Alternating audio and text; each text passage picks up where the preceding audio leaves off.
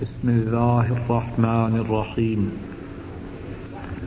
یا ایہا الذین آمنوا کتب علیکم القصاص فی القتلى الحر بالحر والعبد بالعبد والأنثى بالأنثى فمن عفی له من اخیہ شیء فاتباع بالمعروف وعداء الیہ بإحسان فاتباع بالمعروف وعداء الیہ بإحسان ذلك تخفیف من ربکم ورحمہ فمن اعتدى بعد ذلك فله عذاب أليم وَلَكُمْ فِي الْقِصَاصِ حَيَاةٌ يَا أُولِي الْأَلْبَابِ لَعَلَّكُمْ تَتَّقُونَ۔ اے ایمان والو، مقتولین کے بارے میں تم پر قصاص کو فرض کیا گیا ہے، آزاد کے بدلے میں آزاد، غلام کے بدلہ میں غلام، عورت کے بدلہ میں عورت، پس جس کے لیے معاف کیا جائے اس کے بھائی سے کچھ،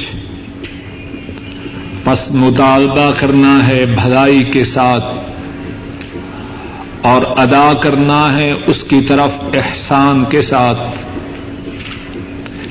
یہ آسانی ہے تمہارے رب کی طرف سے اور رحمت ہے، پس جو شخص اس کے بعد زیادتی کرے اس کے لیے دردناک عذاب ہے، اور تمہارے لیے قصاص میں زندگی ہے اے عقل مندو، تاکہ تم متقی بنو۔ گزشتہ درس سے ان دو آیتیں ان دو آیات کریمہ کے متعلق اللہ کی توفیق سے بات شروع ہوئی ہے۔ گزشتہ درس میں ان دو آیات کریمہ کے متعلق چند ایک باتیں عرض کی گئیں، ان میں سے ایک بات یہ تھی کہ ان دو آیات کریمہ کا پس منظر شان نزول کیا ہے۔ دوسری بات جو عرض کی گئی وہ یہ تھی کہ یا ایہا الذین آمنوا، اس میں مخاطب کون ہیں؟ حکام بھی مخاطب ہیں، قتل کرنے والا بھی مخاطب ہے، اور مقتول کے وارثین سے بھی خطاب ہے۔ ایک اور بات جو گزشتہ درس میں بیان کی گئی وہ یہ تھی کہ غلام کے بدلہ میں آزاد کو قتل کیا جائے گا یا نہ۔ اگر کسی غلام کو قتل کرنے والا آزاد شخص ہو تو اس کو غلام کو قتل کرنے کے قصاص میں قتل کیا جائے گا یا نہیں؟ تو گزشتہ درس میں یہ بات عرض کی۔ اس بارے میں علماء امت کی دو رائے ہیں، اور غالباً دونوں رائے دونوں آراء میں سے زیادہ درست اور صحیح رائے یہ ہے کہ جو آزاد شخص غلام کو قتل کرے اس کے قصاص میں اس آزاد شخص کو بھی قتل کیا جائے گا۔ ایک اور بات جو گزشتہ درس میں بیان کی گئی وہ یہ تھی اگر مقتول ایک ہو اور اس کو قتل کرنے والے ایک سے زیادہ ہو تو قصاص میں ان تمام کو قتل کیا جائے گا۔ عمر فاروق رضی اللہ تعالی عنہ نے ایک غلام کے قتل کی وجہ سے سات آدمیوں کو قتل کروایا، اور فرمایا اگر صنعاء کے تمام لوگ اس کے قتل میں شریک ہوتے تو میں ان تمام کو قتل کروانے کا حکم دیتا. یہ وہ باتیں تھیں جو گزشتہ درس میں اللہ کی توفیق سے قدر تفصیل سے بیان کی گئی.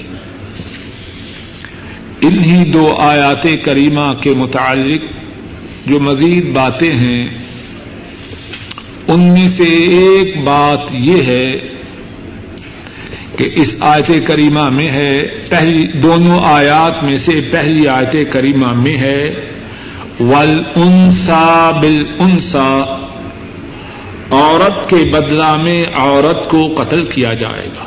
سوال یہ ہے اگر عورت کو قتل کرنے والا مرد ہو تو کیا اس کو عورت کے قصاص میں قتل کیا جائے گا یا نہیں؟ تو ٹھیک اور درست بات یہ ہے اگر عورت کو قتل کرنے والا مرد ہو تو اس کے قصاص میں اس مرد کو بھی قتل کیا جائے گا. ایک اور بات جو ان دو آیات کریمہ میں ہے وہ یہ ہے کہ قتل کا جو قصاص ہے وہ واجب نہیں بلکہ مقتول کے وارثوں کا حق ہے. اس بات کو ذرا سمجھیے. ایک شخص قتل ہوا, اب اس کے وارثین کا حق ہے کہ وہ اپنے مقتول کا قصاص لیں, اسلامی حکومت سے اس کا مطالبہ کریں. یہ ان کا حق ہے لیکن قصاص کا لینا ان پر واجب نہیں. مقصد کیا؟ اگر وہ چاہیں معاف کر دیں, اگر وہ چاہیں دیت لے لیں. اگر قصاص کا لینا واجب ہوتا تو پھر اس کا مقصد کیا ہے؟ انہیں معاف کرنے کا اختیار نہ ہوتا, انہیں دیت لینے کا اختیار نہ ہوتا. اللہ کی طرف سے مقتول کے ورثاء کا یہ حق ہے, چاہیں تو اس حق کو استعمال کریں اور چاہیں تو معاف کر دیں. ایک اور بات یہ ہے کہ اگر مقتول کے ورثاء معاف کر دیں تو اس کی دو صورتیں ہیں. ایک معافی کی صورت یہ ہے کہ قاتل کو مکمل طور پر معاف کر دے, نہ قتل کے بدلہ میں قاتل کی گردن کاٹی جائے اور نہ ہی اس سے دیت کا مطالبہ کیا جائے, مکمل معافی. اور دوسری صورت یہ ہے کہ قاتل کی, قتل کرنے والے کی قصاص میں گردن تو نہ کاٹی جائے لیکن اسے قتل کی وجہ سے دیت ادا کرنی پڑے. ان دو آیات کریمہ میں سے پہلی آیت کریمہ اس میں معافی کی اس صورت کا ذکر ہے. قرآن کریم میں دیکھیے فمن عفی لہ من اخیہ شیء فاتباع بالمعروف, جس کے لیے اس کے بھائی کی طرف سے معاف کیا جائے وہ مطالبہ کرے بھلائی کے ساتھ. کیا مقصد؟ مقتول کے ورثاء انہوں نے قاتل کو چھوڑ دیا کہ ہم تمہاری گردن کٹوانے کا مطالبہ نہیں کرتے لیکن دیت چاہتے ہیں. تو اب فرمایا فمن عفی لہ من اخیہ شیء فاتباع بالمعروف. اب جب انہوں نے اتنی بڑی قربانی کی ہے, اتنا بڑا ایثار کیا ہے کہ اپنے مقتول کے قصاص میں قاتل کی گردن کی معافی قاتل کی گردن کے کاٹنے کے مطالبہ سے دستبردار ہوئے ہیں اور دیت لینے پہ رضامند ہو گئے ہیں، تو اب جو دیت کا مطالبہ ہے وہ اچھے طریقے سے کرے، ایسا نہ ہو کہ اتنی بڑی بات تو چھوڑ دی، اصل بات تو یہ تھی کہ قاتل کی گردن کے کاٹنے کا مطالبہ کریں، اب اتنے بڑے مطالبہ سے تو دستبردار ہو گئے اور کہا چلو دیت دے دو، اب دیت کے مطالبہ پر سختی کریں، ایسی صورت اختیار نہ کریں، دیت کا جو مطالبہ ہے اس میں اعتدال کی راہ کو نہ چھوڑیں، اچھے طریقے سے دیت کا مطالبہ کریں۔ وَأَدَاءٌ إِلَيْهِ بِإِحْسَانٍ، اور جو قاتل ہے وہ کیا کرے، اب جو دیت ہے وہ اچھے طریقہ سے ادا کرے۔ ذرا بات پہ غور کیجیے،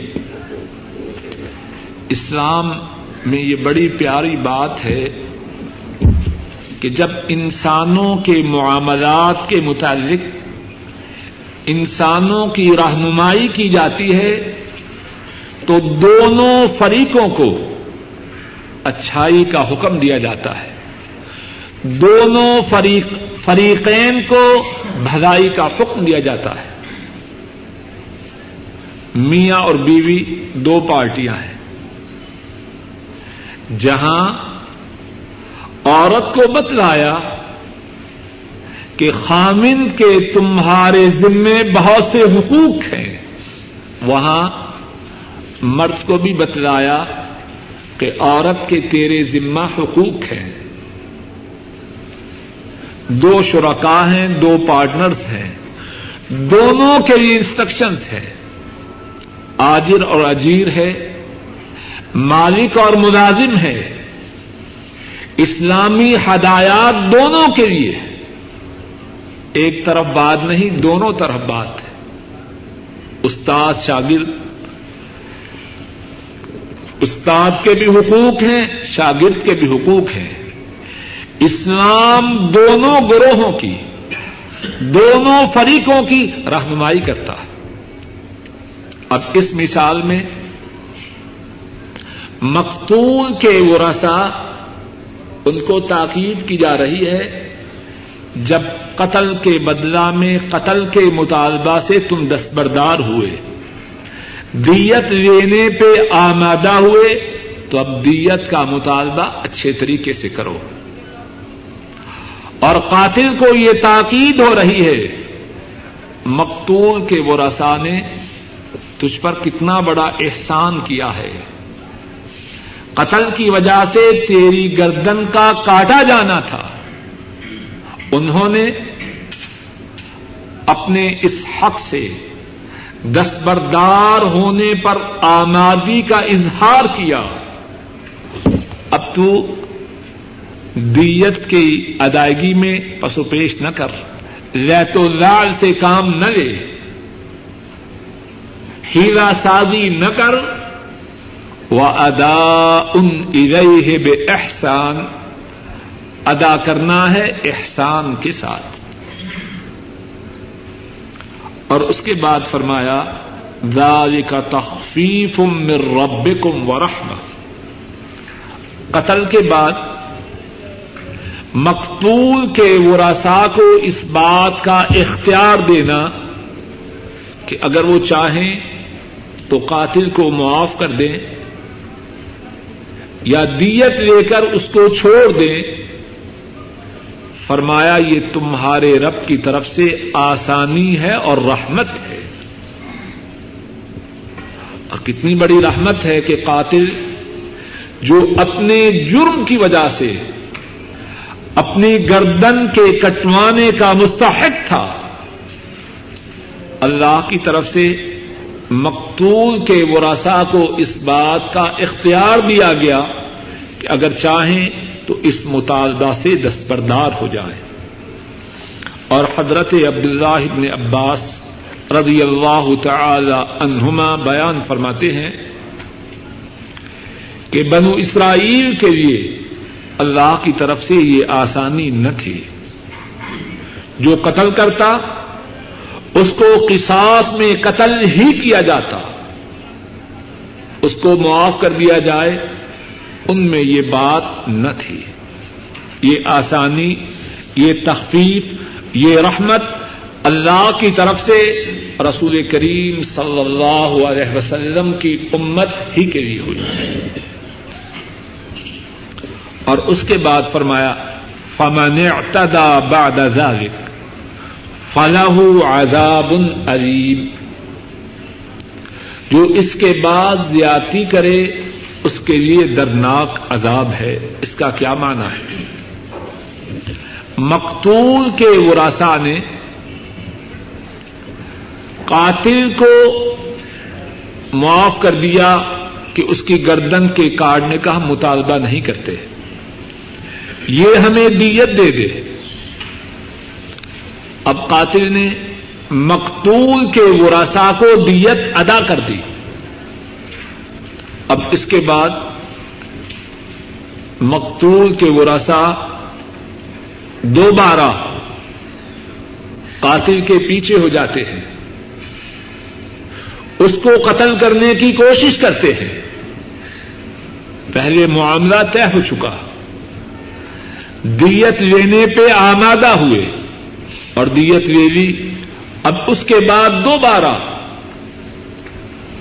زیادتی کرتے ہیں، قاتل کو قتل کرنے کی کوشش کرتے ہیں. فرمایا فَلَهُ عَذَابٌ عَلِيمٌ، معاملہ کے طے ہو جانے کے بعد اب اس کے بعد جو زیادتی کرے اس کے لیے دردناک عذاب ہے. ٹھیک ہے، مقتول کے ورثاء ان کے دل زخمی ہوئے، ان کے دل دکھی ہوئے، لیکن انہوں نے ایک معاملہ طے کیا. جب معاملہ طے کیا تو اب طے شدہ معاملہ سے تجاوز کرنا یہ تو مسلمان کی شان نہیں.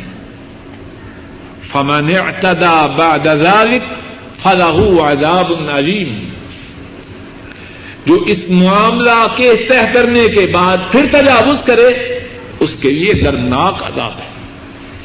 اور اس کا اللہ عالم ایک اور معنی بھی ہو سکتا ہے، قاتل جو اپنے قتل کے جرم کی وجہ سے گردن کٹوانے کا مستحق تھا، مقتول کے ورثاء نے اس سے کہا چلو دیت دے دو ہم چھوڑ دیتے ہیں. اب معاملہ طے ہوا، اب وہ قاتل گردن کٹوانے سے تو بچ گیا، اب دیت کی ادائیگی میں پس و پیش کر رہا ہے، بہانے بنا رہا ہے، حجت سازی کر رہا ہے، یہ اس کی طرف سے زیادتی ہے. فَمَنِ اعْتَدَى بَعْدَ ذَلِكَ فَلَهُ عَذَابٌ عَلِيمٌ، اگر قاتل بھی اس معاملہ کے طے کر جانے کے بعد پھر اس کی پابندی نہ کرے، زیادتی کرے، تو اس کے لیے دردناک عذاب ہے. اور اس کے بعد فرمایا وَلَكُمْ فِي الْقِصَاصِ حَيَاتٌ يَا أُولِي الْأَلْبَابِ لَعَلَّكُمْ تَتَّقُونَ، اور تمہارے لیے اور تمہارے لیے قصاص میں زندگی ہے اے عقل مندو، تاکہ تم متقی بنو. یہاں بات سمجھنے والی ہے کہ قصاص میں زندگی ہے. قصاص کا مقصد کیا ہے؟ جس نے گردن کاٹی ہے اس کی گردن کو کاٹا جائے. بظاہر اس میں زندگی ہے یا موت ہے؟ اللہ مالک الملک فرما رہے ہیں تمہارے لیے قصاص میں زندگی ہے اے عقل مندو، تاکہ تم متقی بنو. بات سمجھ میں آ رہی ہے کہ کیوں جی شفاق صاحب؟ کیا مقصد؟ مفسرین کرام نے آیت کریمہ کے کتنے ہی معانی بیان کیے ہیں اور ان کے بیان کردہ معانی بڑے ہی عمدہ ہیں. قصاص میں جو زندگی ہے یہ کتنے ہی پہلوؤں سے ہے. ایک پہلو تو یہ ہے جب لوگوں کو معلوم ہو جائے کہ ہم میں سے جو کسی کی گردن کاٹے گا, جو کسی کو قتل کرے گا, اس کو قتل کیا جائے گا, تو قتل کرنے سے پہلے سوچے گا کہ نہیں, قتل کرنے سے پہلے سوچے گا کہ نہیں. کسی کا مارنا تو بظاہر آسان ہے, لیکن اپنے آپ کو موت کے لیے پیش کرنا یہ انسان کے جسم میں کپکپی طاری کر دیتا ہے. پسٹل پہ ہاتھ رکھنا اور گولی چلا کے کسی کی جان کو ختم کرنا تو آسان ہے, لیکن جب اپنی آنکھوں کے سامنے یہ منظر ہو کہ تلوار کے ایک ہی وار سے میری گردن کو کاٹ کر زمین پر پھینکا جائے گا, جب انسان کے سامنے یہ منظر ہو تو قتل کرے گا یا ڈرے گا؟ اب نتیجہ کیا ہوگا؟ اس کے اس ڈرنے کی وجہ سے دونوں کی زندگیاں بچ جائیں گی. جس کو قتل کرنے کا ارادہ تھا اس کو قتل نہ کرے گا, رک جائے گا, اور جب اس کو قتل نہ کرے گا اس کو قتل کیا جائے گا. بات سمجھ میں آ رہی ہے کہ نہیں؟ دونوں بچ جائیں گے. وَلَكُمْ فِي الْقِصَاصِ حَيَاتٌ يَا أُولِي الْأَلْبَابِ, اے عقل مندو قصاص میں تمہارے لیے زندگی ہے.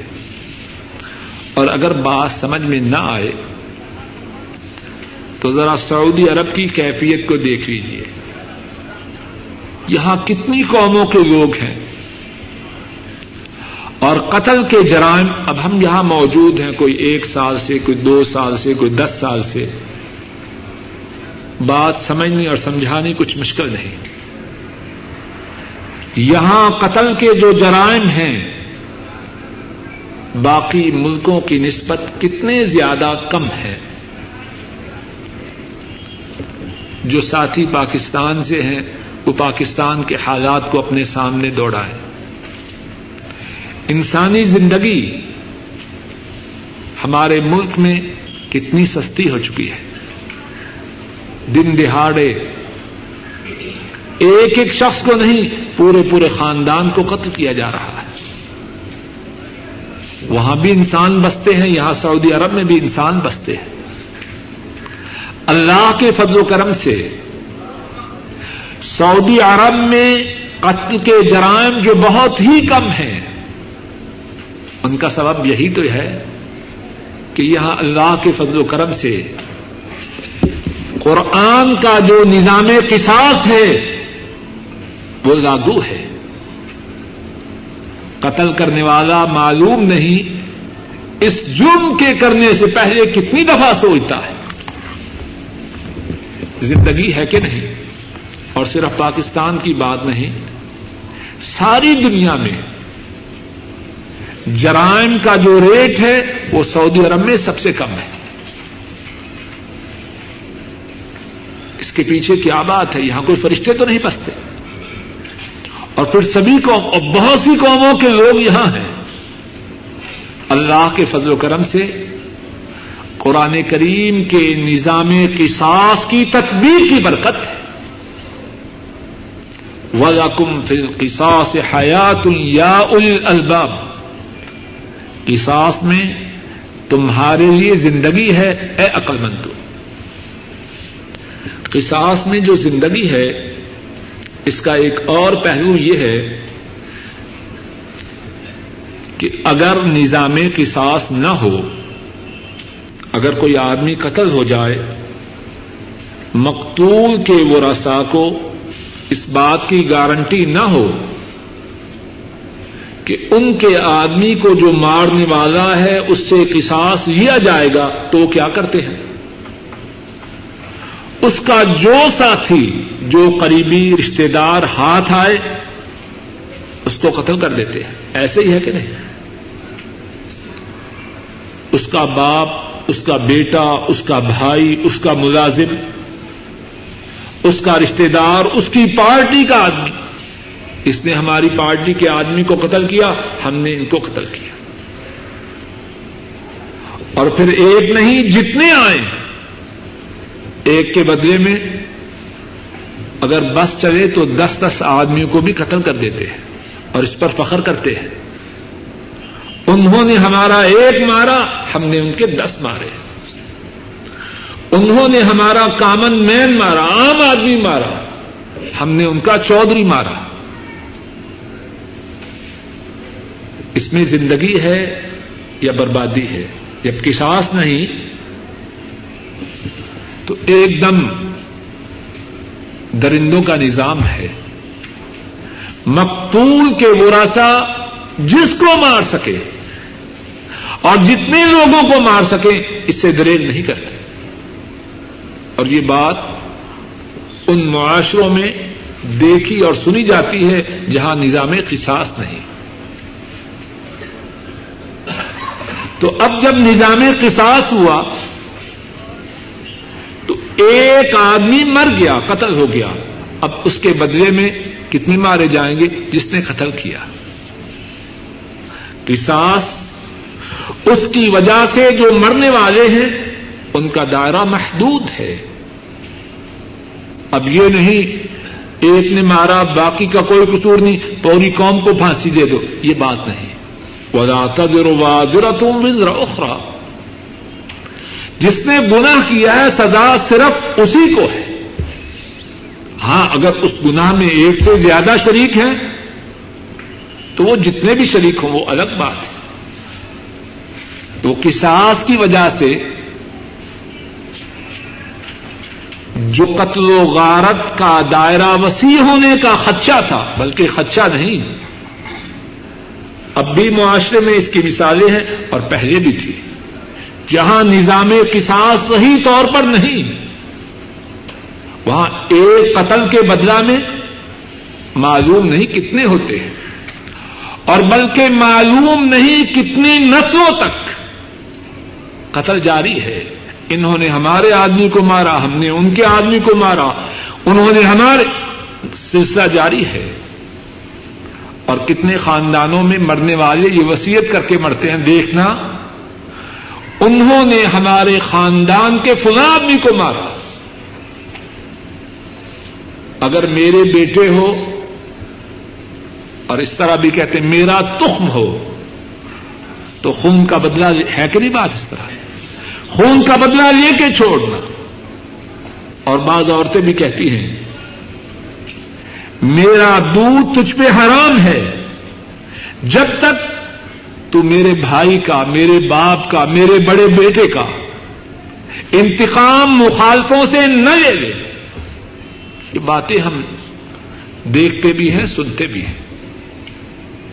قصاص نے آ کر لوگوں کی زندگی کو کس قدر محفوظ کیا.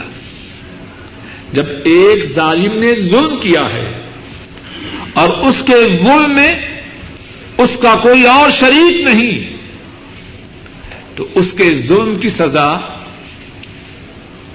اس کے بھائی کیوں بھگتے, اس کے ظلم کی سزا اس کے بیٹے کیوں بھگتے, اس کے ظلم کی سزا اس کا باپ کیوں بھگتے, اس کے ظلم کی سزا اس کی برادری کے لوگ کیوں بھگتے؟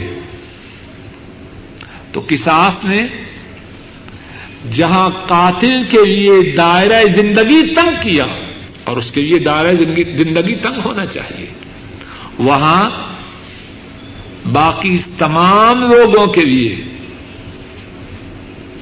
آسانی, آرام اور چین کی فضا فراہم کی. بات سمجھ میں آ رہی ہے کہ نہیں؟ وَلَكُمْ فِي الْقِصَاصِ حَيَاتٌ يَا أُولِي الْأَلْبَابِ. ایک تیسری بات جو مفسرین نے قصاص میں زندگی ہونے کے حوالہ سے بیان کی ہے وہ یہ ہے کہ جب سر عام ایک قاتل کی گردن کو کاٹا جائے, کتنے تیرے دماغوں والوں کے دماغ سدھر جاتے ہیں, کتنے ایسے ہیں جنہوں نے اپنے ذہن میں شیطانی پروگرام بنا رکھے تھے کہ فلاں کو ختم کرنا ہے، لیکن جب گردن کٹتی ہوئی دیکھی تو ان کے حواس ٹھکانے آ گئے۔ اگر قصاص میں اس کی گردن کٹ سکتی ہے تو میں کیسے بچوں گا؟ ایک گردن جو قصاص میں کاٹی جائے سینکڑوں ہزاروں انسانوں کو قتل کے جرم سے باز رکھنے میں انتہائی مددگار ہے۔ ایک جرم تو ہو چکا، لیکن آئندہ جرائم کے لیے لوگ جو ارادے بنا رہے تھے، اس قصاص نے ان ارادوں کو اللہ کے فضل و کرم سے ختم کر دیا۔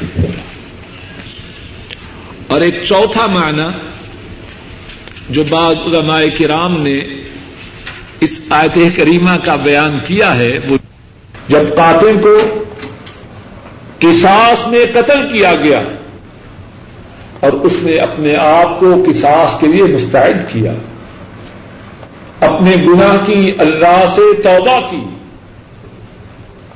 تو اسے آخرت کی زندگی مل گئی، آخرت کی زندگی برباد ہونے سے بچ گئی۔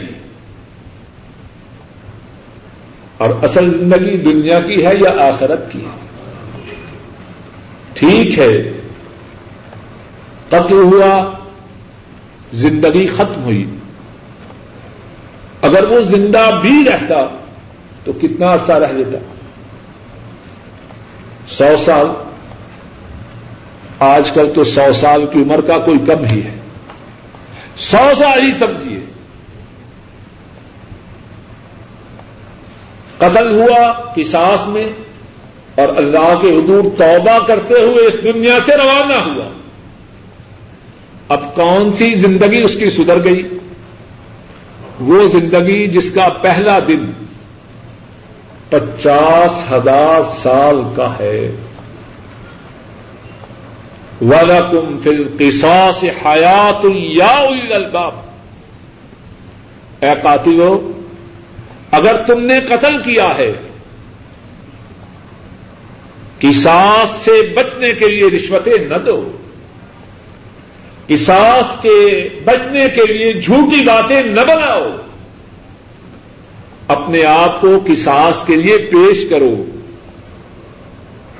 اے عقل مندو، اس میں تمہارا مرنا نہیں، اس میں تمہارا جینا ہے۔ کیوں؟ جس کو آخرت میں عذاب ہوا، لا يموت فيها ولا يحيا، وہ نہ زندوں میں ہے نہ مردوں میں۔ زندوں میں اس لیے نہیں، اتنی سزا ہے کہ اس سے موت بدھی، اور مردوں میں اس لیے نہیں کہ اللہ کا حکم ہے کہ یہاں مرنا نہیں، مسلسل جینا ہے تاکہ مسلسل سزائیں بھگتتا رہے۔ تو چوتھا معنی مفسرین نے یہ بیان کیا، وَلَكُمْ فِي الْقِصَاصِ حَيَاتٌ يَا أُولِي الْأَلْبَابِ، جو قصاص میں قتل کیا جائے اور اللہ کے حضور توبہ کر لے، اس نے اپنی آخرت کی زندگی کو سیکور کر لیا۔ ان دو آیات کریمہ کے متعلق ایک اور بات یہ ہے کہ بعض لوگ اپنے تئیں جو بہت زیادہ دانشور سمجھنے والے ہیں، وہ اسلام کی اس بات پر تنقید کرتے ہیں کہ یہ کیا ہوا، وحشیت ہے، یہ بربریت ہے، وحشیت ہے کہ انسانوں کی گردنوں کو کاٹا جائے، اور اپنے تئیں سمجھتے ہیں کہ بڑے عقل مند، اور اصل میں وہ احمق ہیں، بے وقوف ہیں، الو ہیں۔ پہلی بات تو سمجھنے کی یہ ہے کہ یہ جو بات بیان فرمائی ہے، یہ جو نظام بیان کیا ہے، کس نے کیا ہے؟ یہ نظام ان کی طرف سے ہے جنہوں نے انسان کو پیدا کیا ہے، اور جو انسان کو پیدا کرنے والے ہیں انسانوں کے لیے جو بات بھلی ہے، مفید ہے، نفع والی ہے، وہ زیادہ سمجھتے ہیں یا کوئی اور سمجھتا ہے؟ بڑی سیدھی بات ہے، اگر کہنے والے کا ایمان ہے کہ انسانوں کے بنانے والے اللہ ہیں،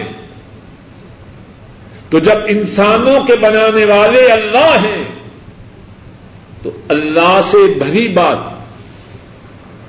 اللہ کی بات سے اچھی بات انسانوں کے لیے کون بتلائے گا؟ اور عجب بات ہے کہ یہ جو قاعدہ ہے، یہ جو فارمولہ ہے، وہ زندگی کے تمام گوشوں میں چالو کرتے ہیں کہ چیز کا جو بنانے والا ہے اس کی جو انسٹرکشنز ہیں وہ اس چیز کے استعمال کے لیے سب سے اچھی ہے۔ مثال کے طور پہ بات عرض کرتا ہوں، یہ واسکٹ یا یہ قمیض ٹیلر نے بنائی ہے، اب اس کا نظام کیا ہے کہ یہ جو بٹن ہے یا واسکٹ کا کھلا حصہ ہے، آگے ہو یا پیچھے ہو، بولیے، چھاتی کی طرف ہو یا کمر کی طرف، اگر کوئی شخص واسکٹ اس طرح پہنے کہ یہ جو اگلا حصہ ہے یہ پشت کی طرف ہو اور جو پشت کی طرف حصہ ہے وہ چھاتی کی طرف ہو، اس کو آپ کیا کہیں گے؟ اگر اونچی آواز سے نہیں تو خاموشی سے کہیں گے کوئی مینٹل کیس ہے، یہی کہیں گے نا؟ بات سمجھنے کی، مقصود مذاق نہیں، چاہتا ہوں کہ بات سمجھ میں آ جائے اللہ کی توفیق سے۔ اس کو مینٹل کیس کہیں گے، کیوں؟ سوچنے کی بات ہے۔ ٹیلر درزی، اس کی جو انسٹرکشنز ہیں اور اس نے اس واسکٹ کو بنایا، اس کی ہدایات کی مخالفت کرنے والا وہ مینٹل کیس ہے، اور جو خالق کی ہدایات کی مخالفت کرے وہ کیس کون سا ہے؟ یہ انٹلیکچوئل ہے، ایسے کہتے ہیں نا بخاری صاحب، یہ دانشور ہے۔ عجب بات ہے، بے وقوفی کا نام دانشوری رکھا۔ جوتی ہے، ایک دایاں پاؤں ہے ایک بایاں پاؤں ہے،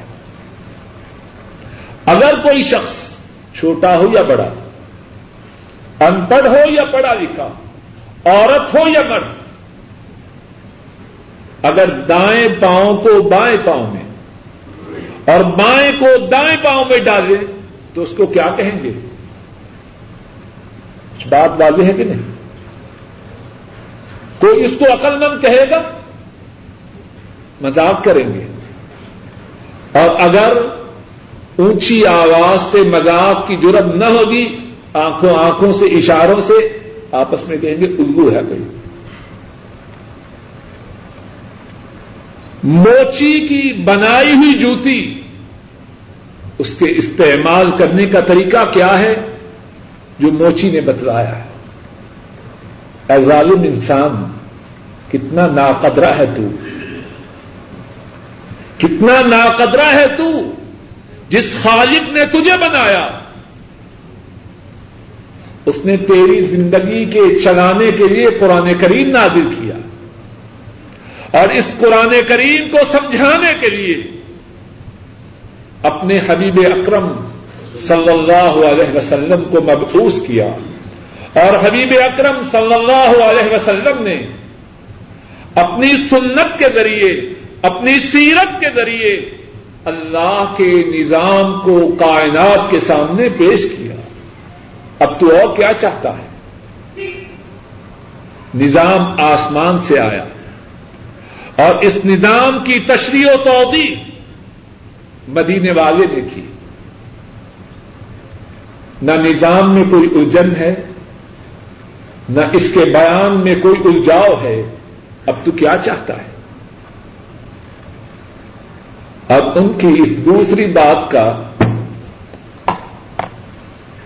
کہ قصاص میں بربریت ہے, وحشیت ہے, انسانی عزت و احترام کی پاسداری نہیں,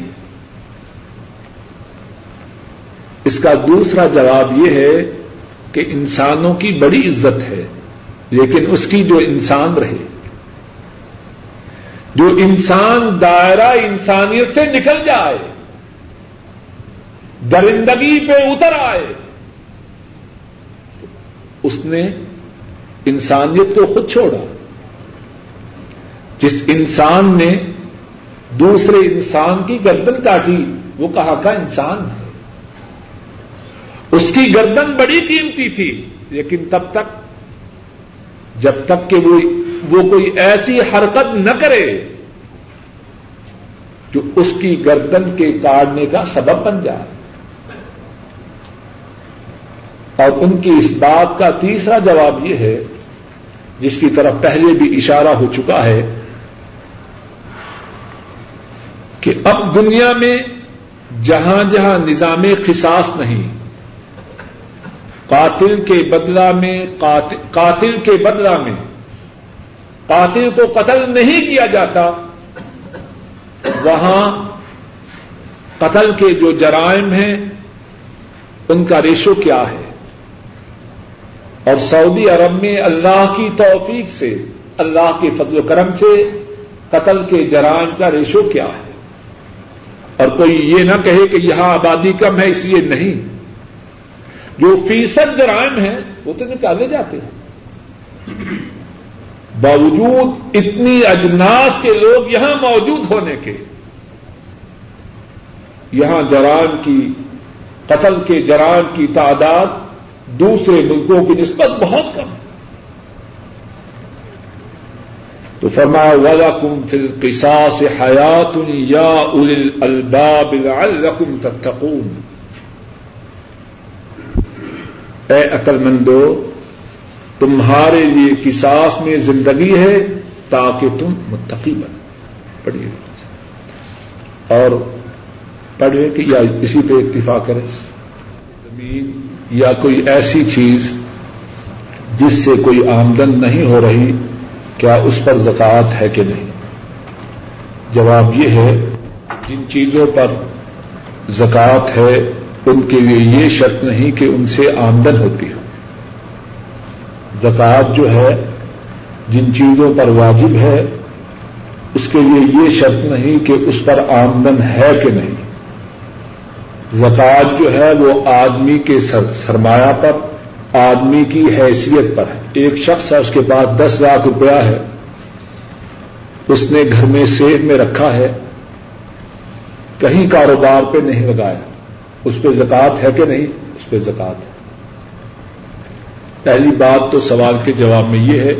دوسری بات یہ ہے کہ جو زمینیں ہیں, دکانیں ہیں, گھر ہیں, ان کے متعلق زکوٰۃ کا مسئلہ یہ ہے اگر کوئی جائیداد برائے فروخت لی ہے, کسی ساتھی کے پاس ایک دو تین لاکھ روپیہ بچا, اس نے کہا بچائے روپیہ رکھنے کے میں زمین خرید لوں. کرنسی کی قیمت خصوصاً پاکستان, ہندوستان, بنگلہ دیش, ان کی کرنسی کی قیمت تو ہر روز گر رہی ہے, تو زمین خرید لوں. اور زمین کا ریٹ عام طور پر بڑھ رہا ہے, اس غرض سے, اس نیت اور ارادے سے خریدتا ہے کہ تھوڑے عرصے بعد اس کو فروخت کر دوں گا. اگر کوئی شخص اس نیت سے زمین خریدے, دکان خریدے, مکان خریدے تو اس پر زکوٰۃ ہے. اور اس پر جو زکوٰۃ ہے جب حساب کرے تو اس دن جو اس کی مارکیٹ ویلیو ہے وہ نکال کر اس کا چالیسواں حصہ بطور زکوٰۃ دے دے. مثال کے طور پر اس کی زمین کی قیمت ایک لاکھ روپیہ ہے, اب اس پہ پچیس سو روپیہ اس کی زکوٰۃ بن گئی. زمین, مکان, جائیداد کی دوسری صورت یہ ہے کہ آدمی خریدتا ہے لیکن یہ ارادہ نہیں کہ اس کو فروخت کرنا ہے. ارادہ یہ ہے جب واپس جاؤں گا اس زمین پہ کارخانہ بناؤں گا, اس زمین پر مکان بناؤں گا, یا اس زمین پر دکانیں بنا کے کرائے پہ چڑھاؤں گا, یا دکانیں خریدتا ہے اور کرائے پہ دے دیتا ہے, یا مکان خریدتا ہے اس کو کرائے پہ دے دیتا ہے. ان سب صورتوں میں ان دکانوں پر, اس زمین پر, اس مکان پہ زکوٰۃ نہیں. بات کا خلاصہ یہ ہے, اگر کوئی جائیداد برائے فروخت ہو, کوئی جائیداد برائے فروخت ہو, کاروباری سودا جس کا, تو اس پہ زکوٰۃ ہے. اور اگر برائے فروخت نہ ہو, برائے رہائش ہو, یا کرائے کے لیے اس کو بنانا ہے یا آپ کرایہ دے رہی ہے, تو اس جائیداد کی قیمت پر زکوٰۃ نہیں. ہاں اس سے جو آمدن ہو اس پہ زکوٰۃ ہے. باقی ایک چھوٹا سا اور سوال ہے کہ اس بات کا فیصلہ کون کرے کہ یہ زمین برائے کاروبار ہے یا کسی اور مقصد کے لیے. یہ بندے اور اس کے رب کا معاملہ ہے, اور اس کا رب اس کی نیت کو اچھی طرح جانتا ہے. اس لیے اپنے دل و دماغ سے ٹھیک ٹھیک فیصلہ کریں. اور زکوٰۃ کے مسائل کے متعلق ایک اور بات یہ ہے کہ دو کیسٹیں ہیں, دو ہیں ایک دو کیسٹیں ہیں ساتھیوں کے پاس موجود ہیں. جو ساتھی زکوٰۃ کے مسائل کے متعلق تفصیل سے جاننا چاہیں وہ ساتھیوں سے زکوٰۃ کے متعلق کیسٹیں لیں. دو مکان ہے, ایک میں وہ رہائش کی ہے, دوسرا کرائے پر نہیں چڑھا ہوا کہ اس پہ دکان بنا دیں. وہی بات ہے, دو میں دس مکان بھی ہیں, اگر تو اس لیے لے کے رکھے ہیں آج دس دس لاکھ کے لیے ہیں, کل قیمت گیارہ لاکھ ہوگی تو بیچ دوں گا, اگر اس نیت سے ہیں تو ان پر زکوٰۃ دیں. اور اگر اس نیت سے ہیں کہ جب اچھا کرایہ دار ملا تو اس کو کرائے پہ دینا ہے, یا میرے بچے کی شادی ہوگی اس کو اس میں رہائش کے لیے دینا ہے, تو اس صورت میں ان مکانوں کی قیمت پر زکوٰۃ نہیں. لیکن اگر ان سے کچھ آمدن ہو تو اس آمدن پر زکوٰۃ ہے. ایک اور سوال بخاری صاحب کا یہ ہے کہ لیلۃ القدر کے مسنون وظائف کیا ہیں؟ گزشتہ درس میں یا گزشتہ سے پہلے درس میں یہ بات بیان کی تھی. حضرت عائشہ صدیقہ رضی اللہ تعالی عنہا انہوں نے نبی کریم صلی اللہ علیہ وسلم کی خدمت میں گزارش کی کہ اگر مجھے لیلۃ القدر مل جائے تو میں کیا کہوں؟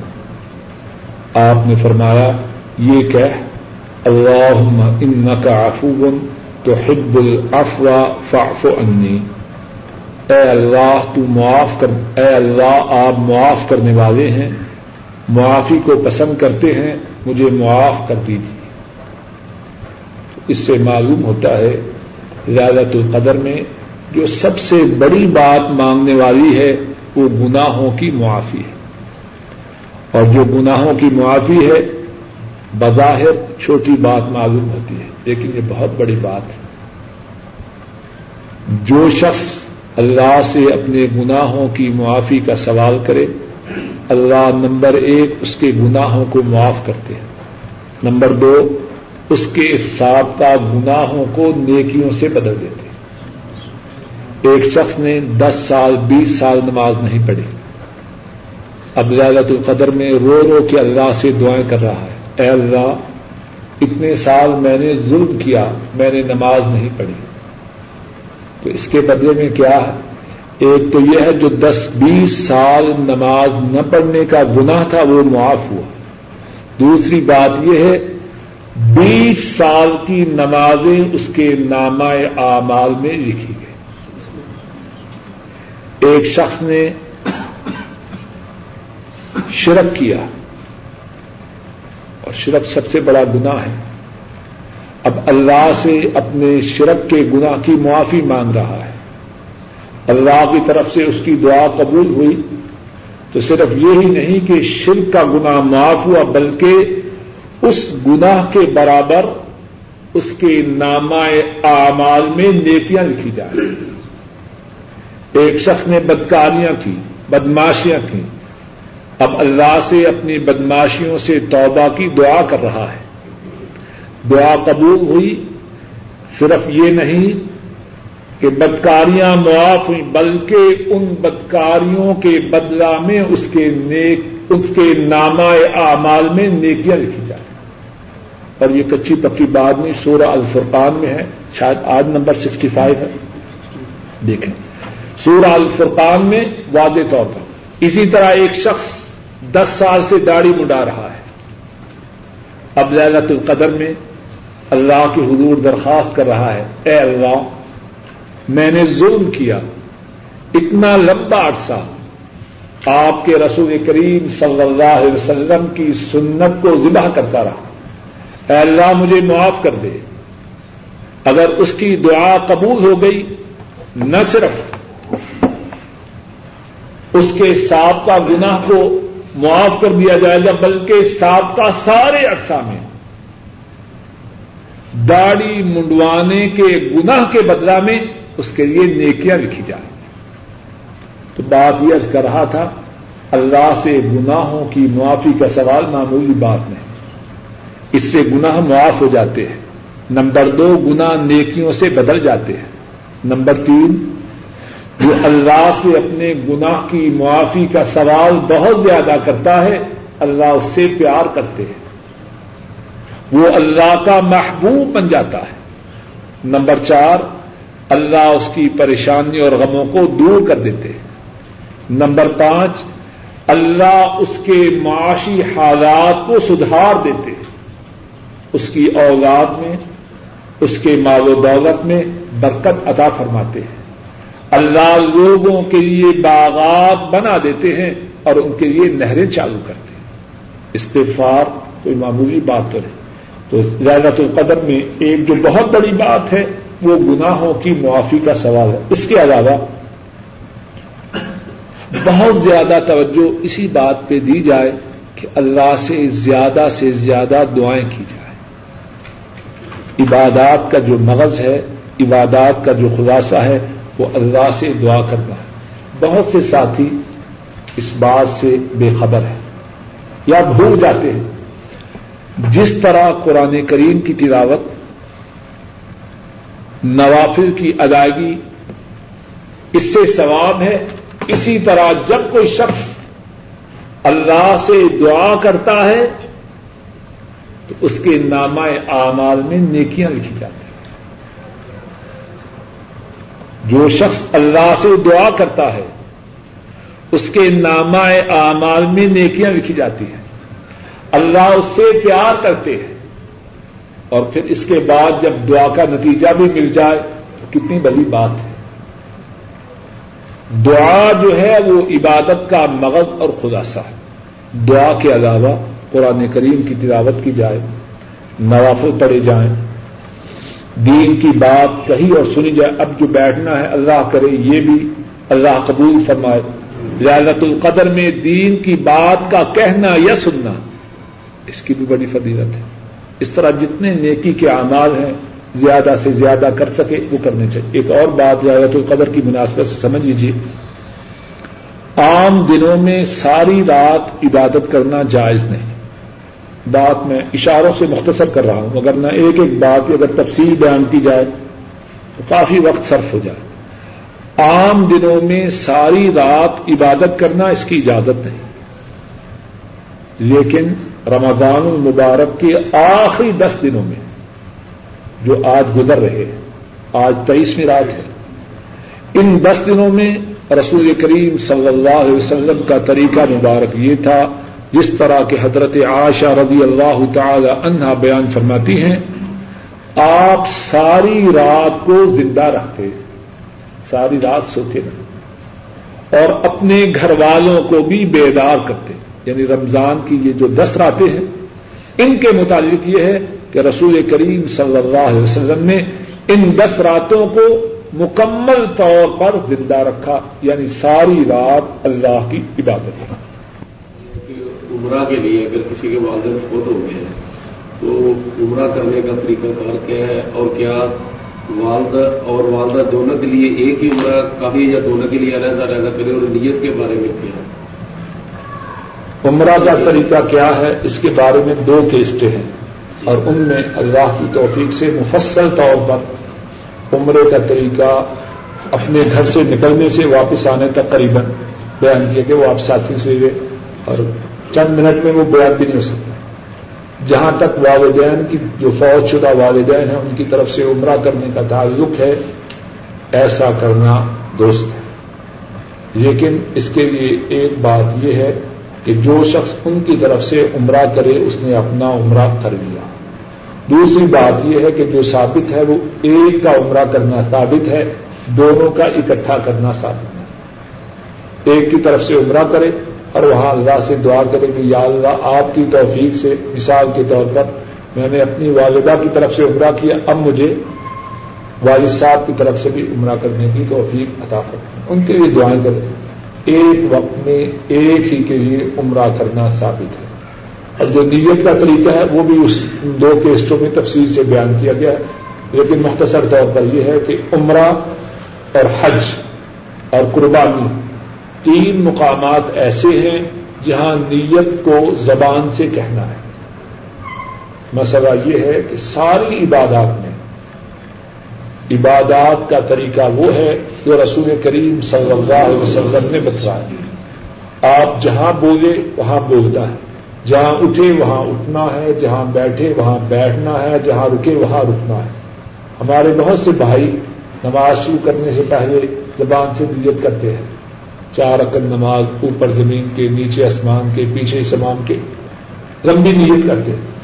حضرت صلی اللہ علیہ وسلم سے ایسا کہنا قطعاً ثابت نہیں۔ جو آپ کو ایسی نیت کی بات بتلائے اسے کہیے ٹھیک ہے، بتلائیے کس حدیث میں ہے، اگر نبی کریم صلی اللہ علیہ وسلم نے ایسا فرمایا تو سر آنکھوں پہ، اور اگر آپ نے نہیں فرمایا تو مجھے تو وہی نماز چاہیے جو رسول کریم صلی اللہ علیہ وسلم کی نماز تھی۔ لیکن عمرہ، حج اور قربانی تین مقامات ایسے ہیں جہاں آپ نے اپنی زبان مبارک سے نیت کے الفاظ ادا کیے۔ تو عمرہ میں یہ کہنا چاہیے اللہم لبیک حجۃ، اللہم لبیک عمرۃ، لبیک اللہم لبیک پڑھ کے اور اس کے بعد کہیں اے اللہ میں عمرہ کے لیے حاضر ہوں، اور اگر کسی کی طرف سے ہو تو اس کا نام لے، اے اللہ میں اپنی اماں کی طرف سے، اپنے ابو کی طرف سے، فلاں کی طرف سے عمرہ کر رہا ہوں۔ آخری سوال ہے جی جی بڑا اچھا سوال ہے۔ سوال یہ ہے کہ جو فوت شدہ اعزا و اقارب ہیں کیا ان کی طرف سے طواف ہو سکتا ہے؟ اس سوال مخصوص سوال کا جواب دینے سے پہلے عرض کروں گا پھر وہی بات کہ دین کے جتنے معاملات ہیں ان میں جو رجوع کرنا چاہیے، پلٹنا چاہیے، وہ رسول کریم صلی اللہ علیہ وسلم کی سنت پاک کی طرف پلٹنا چاہیے۔ آپ سے کیا ثابت ہے؟ مرحب جو فوت شدہ ہیں ان کو ثواب پہنچانے کے جو طریقے نبی کریم صلی اللہ علیہ وسلم نے بتلائے ہیں انہیں کو مضبوطی سے پکڑنا چاہیے، اور ان میں کفایت ہے۔ جہاں تک فوت شدہ لوگوں کی طرف سے صرف طواف کرنا ہے، میرے محدود علم میں یہ بات ثابت نہیں، یا صرف سعی کرنا یہ ثابت نہیں۔ ثابت کیا ہے؟ فوت شدہ لوگوں کے لیے دعا کرنا، اس کی بہت زیادہ تاکید آئی ہے۔ ایک حدیث میں ہے نبی کریم صلی اللہ علیہ وسلم فرماتے ہیں، امام احمد رحمہ اللہ اس حدیث کو بیان کرتے ہیں، رسول کریم صلی اللہ علیہ وسلم نے فرمایا کہ کل قیامت کے دن اللہ نیک آدمی کے درجہ کو اونچا کرے گا۔ وہ جواب میں کہے گا اے میرے رب میرا اتنا اونچا درجہ کیسے ہو سکتا ہے؟ اللہ فرمائیں گے باستغفار ووعدک اللہ، تیرے تیری اولاد کی تیرے لیے دعائے مغفرت کی وجہ سے تو تیرا درجہ اتنا اونچا کیا گیا۔ اور اس کے علاوہ اور بھی احادیث مرحومین کو، فوت شدہ لوگوں کو جو فائدہ پہنچانے کی صورتیں ہیں ان میں سے ایک صورت یہ ہے کہ ان کے لیے دعا کی جائے اور بہت زیادہ کی جائے۔ ایک اور صورت یہ ہے کہ ان کی طرف سے عمرہ یا حج کیا جائے، یہ ثابت ہے۔ ایک اور چیز یہ ہے کہ ان کی طرف سے صدقہ و خیرات کیا جائے۔ ایک اور چیز ہے ان کی طرف سے مسجد بنائی جائے۔ ایک اور چیز ہے ان کی طرف سے قربانی کی جائے۔ یہ چیزیں ان کا ثواب میت کو پہنچنا اللہ کے فضل و کرم سے ثابت ہے. یہ اس طرح جو بات ثابت ہیں جو جو باتیں ثابت ہیں, اور میرا خیال ہے ایک کیسٹ اسی موضوع پر ہے کہ کون سی باتیں ہیں, مکمل کیسٹ ہے آپ کے پاس ویسے ہے نا, ایک کیسٹ مکمل طور پر اسی موضوع پر ہے کہ وہ کون سی باتیں ہیں جن کی وجہ سے ہم اپنے فوت شدہ عدہ اقارب کو ثواب پہنچا سکتے ہیں, اور جتنی اس میں اقسام بیان کی گئی ہیں اللہ کی توفیق سے احادیث شریفہ کے حوالے سے بیان کی گئی. لیکن جہاں تک طواف کا تعلق ہے, اسی طرح جو قرآن خوانی ہمارے ہاں کرتے ہیں, اسی طرح جو کسی کی طرف سے نماز پڑھنا ہے, میرے ناقص علم کے مطابق اس کا ثبوت رسول کریم صلی اللہ علیہ وسلم سے نہیں.